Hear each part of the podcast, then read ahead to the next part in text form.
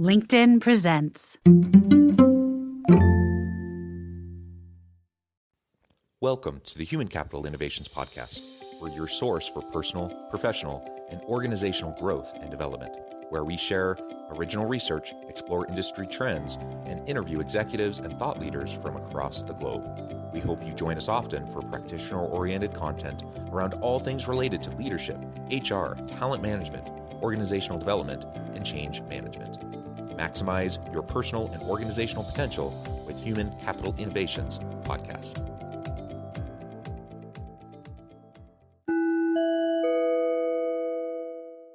Do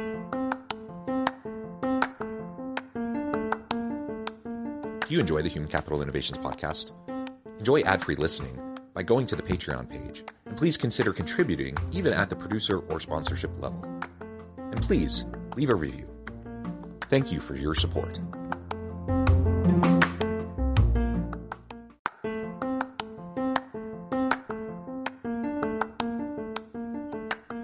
Welcome to the Human Capital Innovations Podcast. In this HCI Podcast episode, I talk with Shamil Idriss about shifting organizational strategies and the search for common ground to transform violent conflict.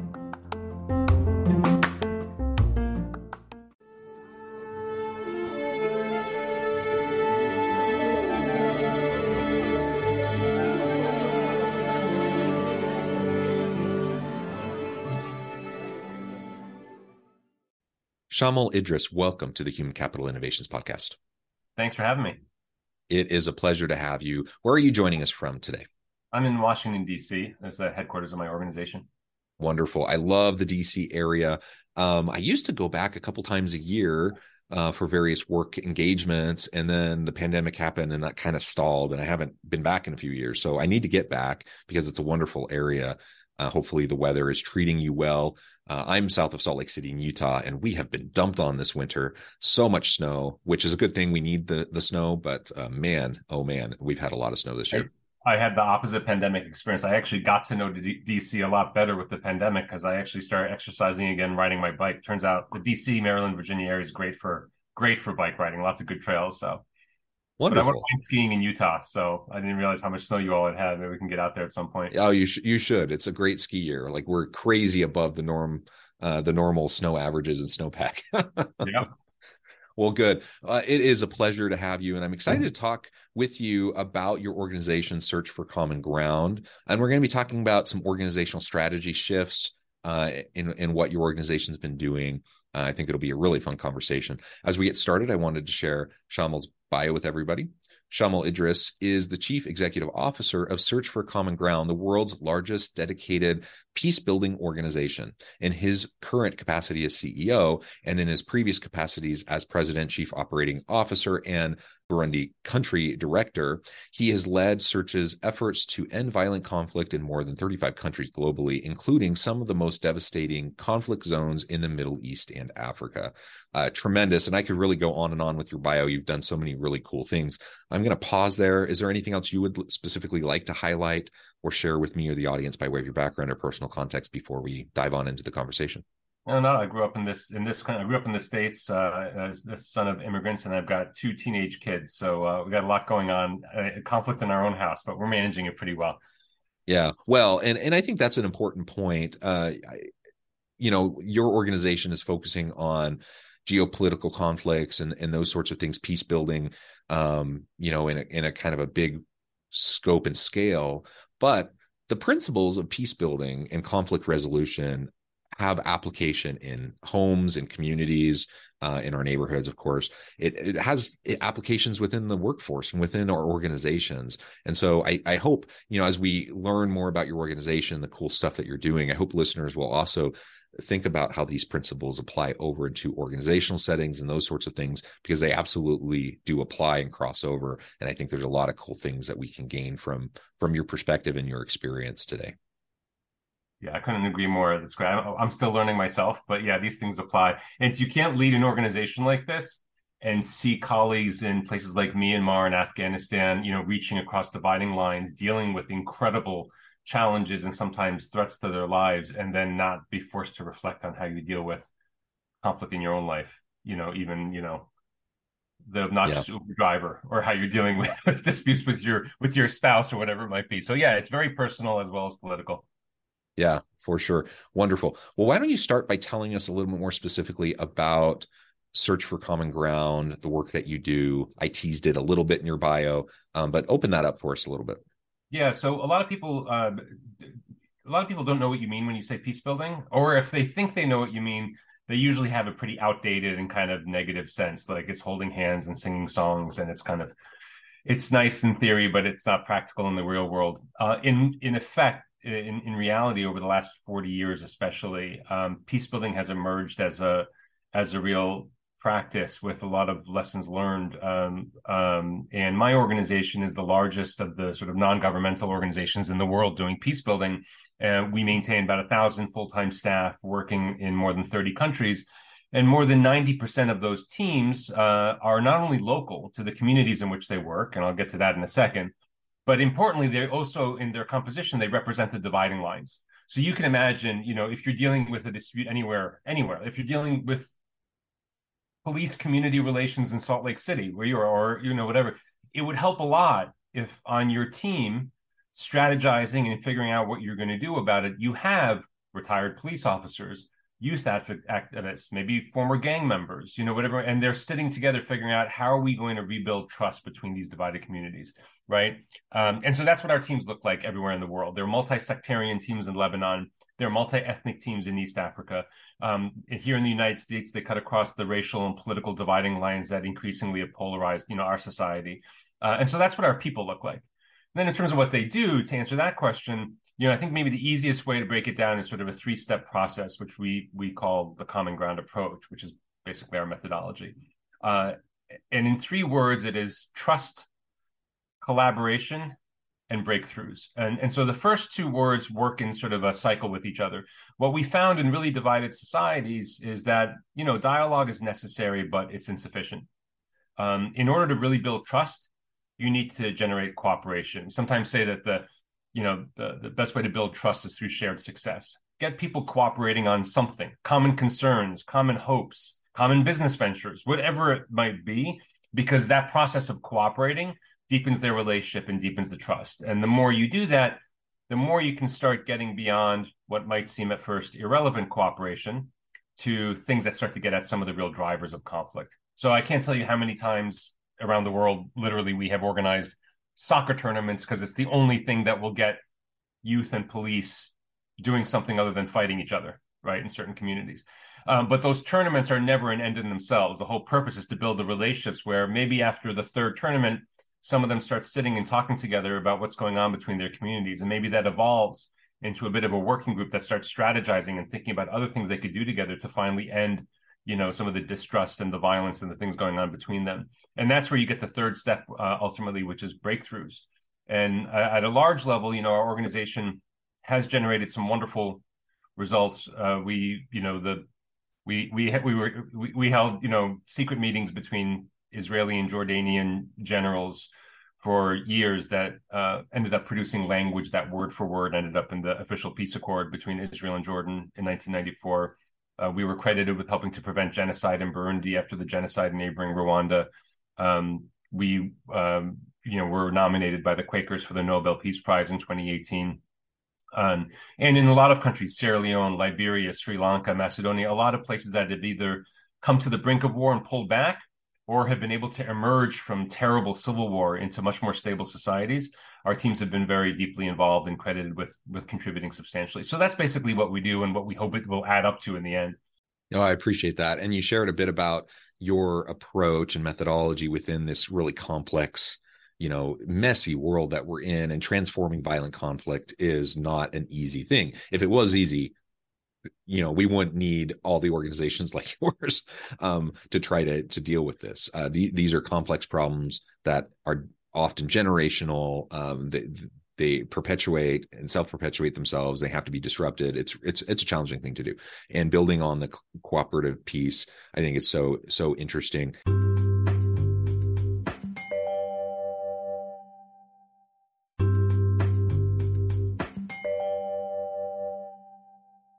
Before I ask you about the impact piece that you were just referring to, I just wanted to make it tie back to an organizational setting. Now, we all have probably experienced this. You're talking about, you know, general societal kind of conflicts and whatnot in a lot of what you're doing. But we've all been in those organizations where you have different camps. There's all the political battles happening within the organization. It seems like you're spending most of your time, rather than like doing your actual work and like doing cool creative things to bring value to the market, that you're just like playing the political games within the organization. And there's like, it's like high school again, like people are undermining each other and bullying each other. And there's toxicity in the toxic environment that just makes for a really crummy place to be and to work. And my guess is we've all been there to some extent where we've seen that happen. And how do you undo that? Because trust at that point, trust is gone. Trust is eroded, right. You know, and how can you start to collaborate and cooperate with people that you just don't trust them at all? And you feel like they don't have good motives. You don't feel like they're good actors coming to the table to cooperate in really meaningful ways. They have some sort of an agenda. They're going to try to undermine you, blah, blah, blah, right? That's all the stuff that's going on in the minds of people in these types of circumstances. And how do you disrupt that? Finding ways, like you said, for small wins, finding common ground and finding small ways for people to reconnect with and rebuild that trust over time is essential. And if you can't do that, that toxicity will just perpetuate itself and usually grow and get to the point where, I mean, the company implodes, or you're going to have to do some massive kind of restructuring and getting a whole bunch of people out of there and bringing new people in, et cetera. Of course, that's not something that we always have the option for in civil society, but within organizations, that's something that sometimes happens. So anyways, I just to highlight your methodology and approach, I think it absolutely 100% applies within an organizational setting as well. I think I think you probably know this research better than I do, but there's been so much really interesting research, you know, produced in the Harvard Business Review and the MIT Management Guide, like, you know, around the fact that, you know, the diverse teams tend to be the most high performing teams, but that research oftentimes leaves out that the worst performing teams are also diverse teams. The real key distinction is trust, right? So, you know, if you take a group, any group of people, and you want to get them working together on a common goal, whether it's a company, or a nonprofit or a community association, whatever it is. One of the things that neuroscientists have demonstrated is that when it's not a very diverse group, we all went to the same summer camps, we speak the same language with the same accents, we look the same, we come from similar backgrounds or whatever. There's a lot of shorthand, you know, we're talking to each other. We basically have that baseline of trust. You know, it's kind of easy, and those teams can perform well. Once you get a much more diverse team together, we have really different backgrounds, we look different, different religions, different races, different political perspectives or whatever, a lot of your mental energy is spent, even the energy, and I realize is spent wondering, if I say this, am I going to offend her? Am I, you know, you're kind of checking yourself. There's all that energy going into, but what they found is that if you take the time to build trust with that team, that diverse team with trust is going to way outperform all other teams, including the not diverse team, because you're bringing all these different perspectives and approaches to a common goal. Of course, you're going to get more creative solutions, more sustainable approaches. So that's just a statement on kind of what teams perform best. And I think you can take that to society as a whole. You know, you can have a relatively stable society that's not particularly diverse. But if you can build a society that has both diversity and protects and builds that trust across the society or the company, it's going to be better for everybody, right? So in terms of methodology, I can't stress enough, you meet people where they are. Like, it's just really basic. It's you know, if you're working in rural Texas trying to bring together people across liberal conservative divides, you might ask, well, where is the one place that people still come together? Oh, it happens to be the Saturday football game. Great, we're going to do something there. You know, you, or where is there a common interest? These people might be divided on 50 different things, but you know what? They're all really concerned about what's going on in the school system because it's a serious issue here, and they all have kids or whatever it might be. So you try to find out where is, you know, our motto is understand the differences, act on the commonalities. So we're not just kumbaya, hey, let's all just get along. That first phrase, understand the differences, is actually really important because sometimes the differences are very important to us. But where you want to foster cooperation and action is around those commonalities. And I guess the last thing I'd share with you, because you know, you talk about organizational management, and the first time I came across this, it was It was actually in a Harvard Business Review article. It had nothing to do with peace and conflict, but as I read it, this was more than a decade ago. It was the best articulation of part of our methodology that I'd ever seen anywhere. So I don't know if you've heard of the field of appreciative inquiry, but the basic upshot of appreciative inquiry, and it's a very well-researched field, is that the worst way to change behavior is to punish bad behavior. That the best way to change behavior in a company or a community, whatever it might be, is to identify, amplify, incentivize every step towards the desired behavior, even if it's a really incremental step.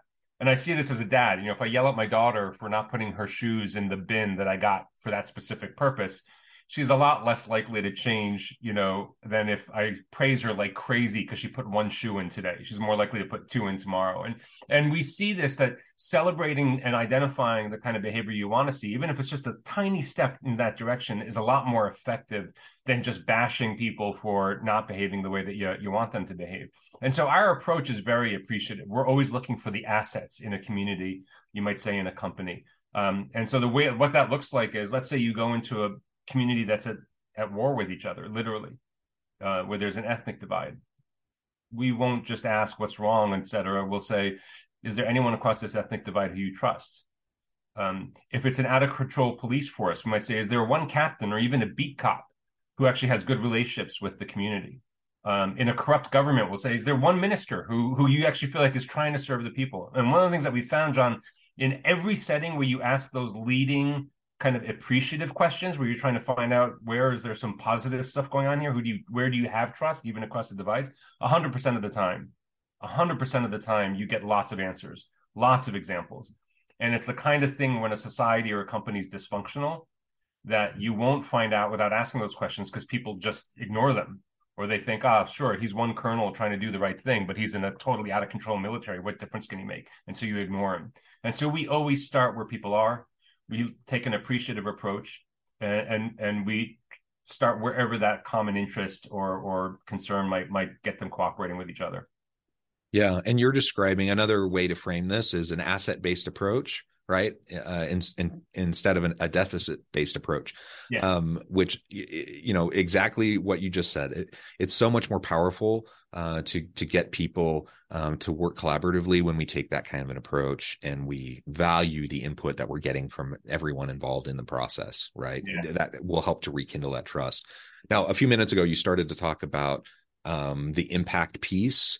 That's really tricky. I mean, measuring impact for any organization is a tricky thing. Maybe tell us a little bit about how you go about doing that within peace building, which I imagine is extra tricky.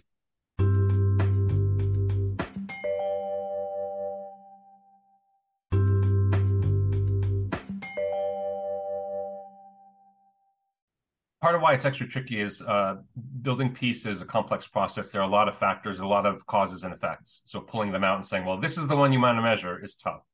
Second, it's tough to prove a negative. Okay, because of this intervention, there wasn't a massacre. There would have been without it. That's tough to prove, right? You're asking this question, though, at a really exciting time, not just for me, but for the entire peace building field. We spent the better part of the last 3 years developing an impact framework based on consultations with scholars, peer organizations, very importantly, with the people in the communities where we work around the world, more than 30 countries.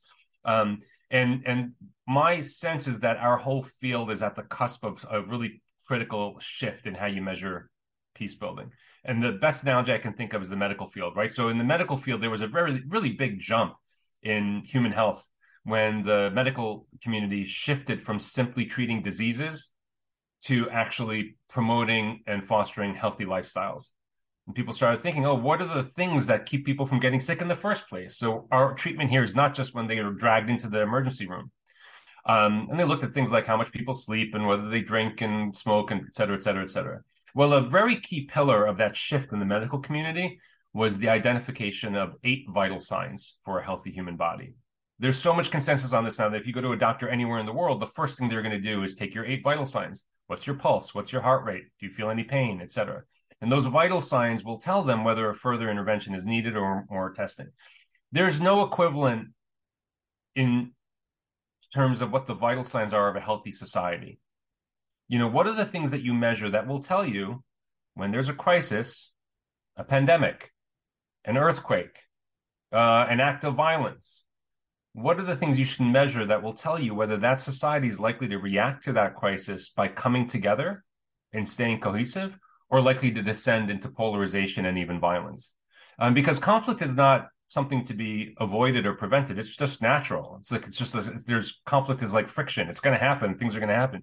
Just like no matter what you do, you're going to get exposed. Your human bodies can get exposed to infections and viruses. The question is, are you healthy enough to rally, or are you likely to descend into severe sickness, right? So we looked at, without going into all the details of it, we identified 5 key themes of a healthy society. And don't get me wrong, this is not all the good things. If you want to list all the things that would make the kind of society, this is really, what do you look at to determine whether society is likely to fall apart or come together, in the face of conflict?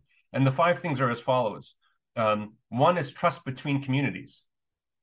Hutu, Tutsi, Muslim, Jewish, Republican, Democrat, whatever your society is, what's the trust between communities, sometimes called horizontal cohesion, right? The second one is trust for institutions, sometimes called vertical cohesion. Do people trust the institutions that govern and serve them? A lot of these are the government. Do you trust the police? Do you trust the judicial system? Do you trust the CDC in their guidance on COVID, right? But they're also, do you trust the media? It's not just government. So do you trust the institutions that govern and serve you? So that's the second measure. The third is physical violence, because physical violence tends to beget more physical violence. So we ask people, we both look at, levels of physical violence, but we also try to understand whether people feel safe walking home at night, basic things like this. The fourth is very subjective. It's people's sense of agency. Do you feel like what you do makes the least bit of difference in terms of your well-being, your children's future, your community's well-being and protection? Do people feel like they have any agency, that they can make any difference, or are they given up all hope, basically? And the fifth is resourcing. Where are society's resources going to? Are they going towards reactive, kind of like that emergency room example? Are they going to more police, more prisons, more top-down controls, or are they going to some of the things that build healthy community, that build understanding, that prevent problems before they descend into violence? And so those are the 5 things that we measure everywhere. And the last piece of this that I would share with you is we get the data for those 5 things from 3 key sources. And the medical analogy applies here too. The first is you ask people in the communities, just like you'd ask the patient, are you feeling better? Do you think, we ask people, what would progress look like to you? And it's really different in every community. In Myanmar, we were told when people start building with cinder blocks instead of mud, they feel much more secure. They're likely not going to, they feel like they're probably not going to have to, suddenly leave their homes. Okay, that's different from what we would get in other places, but that's really relevant. So you ask people, in the communities. Second, you ask experts, just like you'd ask the doctor. You've seen thousands of cases. What do you think? So you ask people who are practicing peace builders on the front lines, our staff, our peers, scholars who study things. So you ask experts. And the third is data. There are some things where there is objective, verifiable data. There are UN offices that keep very regularly updated data on levels of physical violence everywhere in the world. We use those data sets. So those are the 3 things that we use to populate, and those are the 5 things we look at. And to go back to how we started, it's not surprising maybe that 2 of those 5 things go to trust. Do we trust each other, and do we trust the institutions that govern and serve us? And that's, trust is sort of the most critical currency for the stability of any society. I note the time, and this is tragic because we're running out of time, and I just want to keep going and going. But we're going to have to, I think, start to wrap things up because I know you're busy and we'll have other things you need to get on with. But I would love to have you back so we could continue the conversation because I think there's so much more that we could explore together. As we start to wrap things up for today, I just wanted to give you a chance to share with the audience how they can connect with you, find out more about Search for Common Ground, and then give us a final word on the topic for today. Yeah, so our website is www.sfcg, as in Search for Common Ground, sfcg.org. My Twitter handle is @Shamil Idriss, SHAMILIDRISS. The last piece that we didn't get to today, which I'd love to get into with you on a future conversation, is we just did something that happens all too seldom in the nonprofit sector, which is that we announced a merger that is going to really accelerate both our and the other organization, Preemptive Love Coalition, our impact on the world. And any of your followers who participate in or support nonprofits will probably have a sense that every social cause in the world, you know, is populated with a lot of nonprofits, oftentimes small nonprofits, competing for resources rather than joining together to have a greater and bigger impact together. So I'm very proud that we've done that. And it's a really exciting time for us for that reason and everything else we talked about today. Yeah, that really is important. And we do talk about various social impact topics on this podcast from time to time. And we weren't able to quite get into this today with you, but it's really important. As you note, there are so many well-meaning individuals, so many really well-meaning nonprofits. A lot of times there's a lot of replication, lots of similar nonprofits doing similar things, competing for the same pot of resources. And so finding opportunities to collaborate within the nonprofit world, to have these types of partnerships or even mergers so that we can collectively accomplish more and have a bigger impact is a really big deal. It's not a small thing. And I definitely want to explore that with you more in a future conversation. This has just been a tremendous pleasure. I really appreciate you taking the time. I encourage the audience to reach out, get connected, find out more about what Shamil and his team can do for you. And as always, I hope everyone can stay healthy and safe, that you can find meaning and purpose at work each and every day. And I hope you all have a great week. Do you enjoy the Human Capital Innovations Podcast? Enjoy ad-free listening by going to the Patreon page, and please consider contributing even at the producer or sponsorship level. And please leave a review. Thank you for your support.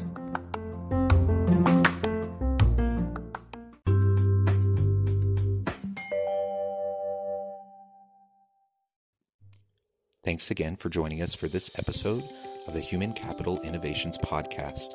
I hope you stay healthy and safe, and that you have a great week.